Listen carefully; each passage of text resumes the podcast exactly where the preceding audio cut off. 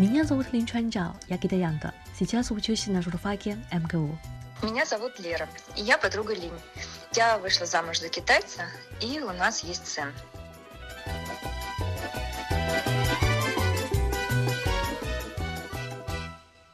Линь очень активная девушка, играла в драм-кружке, обсуждала фильмы в киноклубе, а еще организовала клуб иностранных студентов. Наша с Лерой дружба началась на всевозможных факультативах. Главная движущая сила нашей группы – мой лучший друг Фаньфэй, муж Леры. Наверное, благодаря поначалу ему, она часто участвовала во всех задумках, и постепенно мы стали очень близкими друзьями. Лера тоже вспоминает о начале их дружбы с теплом. Мы с Линь в чем только не участвовали, было замечательно. Она очень симпатичная и активная.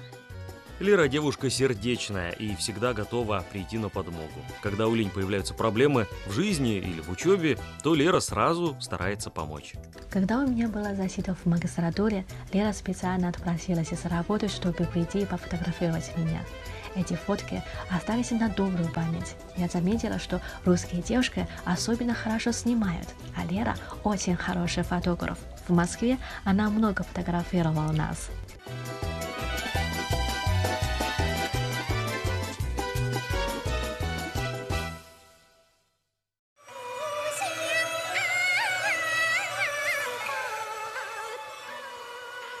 Жить за рубежом – непростое дело для большинства китайских студентов. Многие изо дня в день ничего не видят, кроме общежитий, супермаркетов и аудиторий. Такая жизнь очень скучна. Чтобы расширить их и свой кругозор, раскрасить будни, Линь, Фаньфэй и их друзья создали радио для иностранных студентов «Серый Мокко». Цель – узнать больше о русской культуре, больше общаться с местными жителями.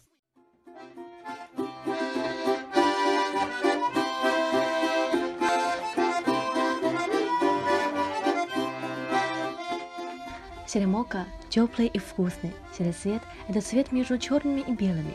Мы хотели, чтобы на этой платформе все могли заниматься сдержанную позицию, выражая мнение, но не слишком эмоционально. Это платформа для встречи друзей.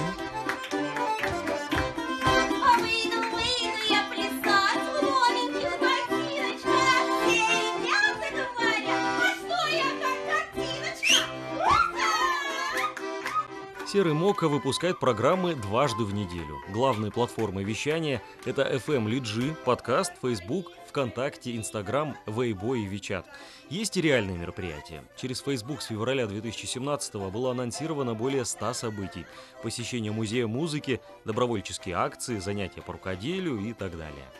Мы организовали подход в Музей Русской Валенки, Музей Русской Валенки, Музей подстаканников, Музей Жестовского подноса, Музей 60-х, Музей советских игровых автоматов, Музей современного искусства «Гараж», Музей огней Москвы, Музей истории водки, Музей хоккея и так далее.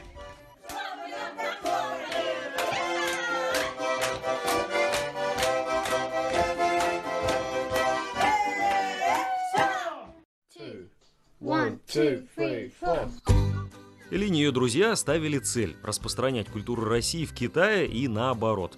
Многие русские компании звонили с предложениями сотрудничества. Например, Серый Мокко бесплатно организовал группу болельщиков из 260 китайских студентов для хоккейного матча с участием китайской команды в Москве. Я первый раз смотрела хоккейный матч в Москве, первый раз видела поднятие нашего государственного флага в России. Когда я услышала государственный гимн, сердце мое разогрелось.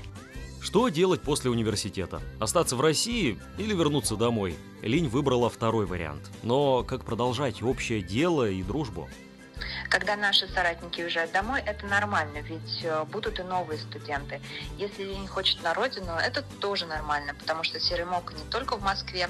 У нас есть филиал в Санкт-Петербурге, Шанхае, Тайбэе, в Пекине. Самое важное – это близость сердец.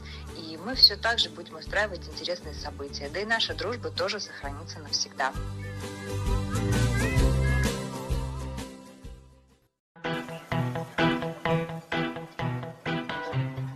В конце встречи Лера сказала, что сейчас ее сыну 10 месяцев, а значит, у Серого Мокко растет смена. Мне очень повезло, что встретилась с такими хорошими друзьями, пока молодая. Надеюсь, что наша дружба и удача будет со мной всю жизнь.